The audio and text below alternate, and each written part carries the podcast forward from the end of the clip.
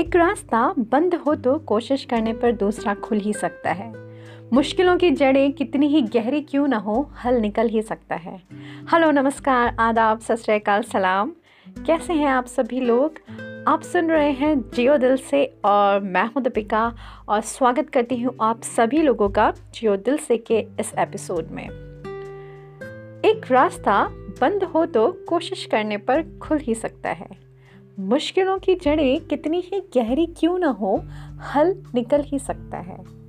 असफलता बंद नहीं कर सकती द्वार सफलता के।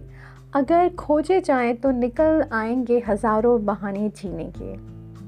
आसान लगता है हमें हार मान कर बैठ जाना। ये तो मुझसे होगा ही नहीं, ये सोचकर जंग लड़ने से पहले हथियार डाल देना। शायद एक छोटी सी कोशिश एक नई आशा का द्वार खोल सकती है, जो कल तक लगता था हमें असंभव, वही आस की मिट्टी एक नई कोपल अंकुरित कर सकती है। एक रास्ता बंद हो तो कोशिश करने पर दूसरा खुल ही सकता है। मुश्किलों की जड़ें कितनी ही गहरी क्यों ना हो, हल निकल ही सकता है। तो ये है एक कविता, कुछ लाइनें जो कि उस होप पे आधारित है, जिस होप पे, जिस उम्मीद पे पूरी दुनिया कायम है। चाहे परिस्थिति कैसी भी हो, उम्मीद बनाए रखना हमारे हाथ में होता है। आसान नहीं है ये चीज़ की हमेशा हर सिचुएशन में पॉजिटिव रहना। आसान नहीं है, मानती हूँ मैं, पर क्या फ़िक्र जब हिम्मत, साहस और विश्वास साथ में है? एक उम्मीद हमें मंजिल की ओर लेके जाती है। एक उम्मीद हमें फिर से उठने की ताकत दिलाती है।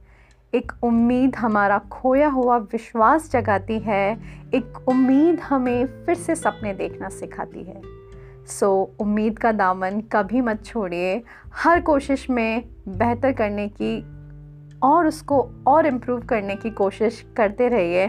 तो बिल्कुल एक दिन आप अपनी मंजिल तक पहुँच जाएँगे।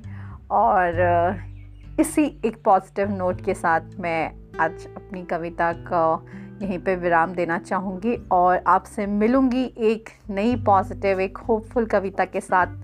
अगली बार तो तब तक अपना ध्यान रखिए, खुश रहिए पॉजिटिव रहिए मोटिवेट रहिए।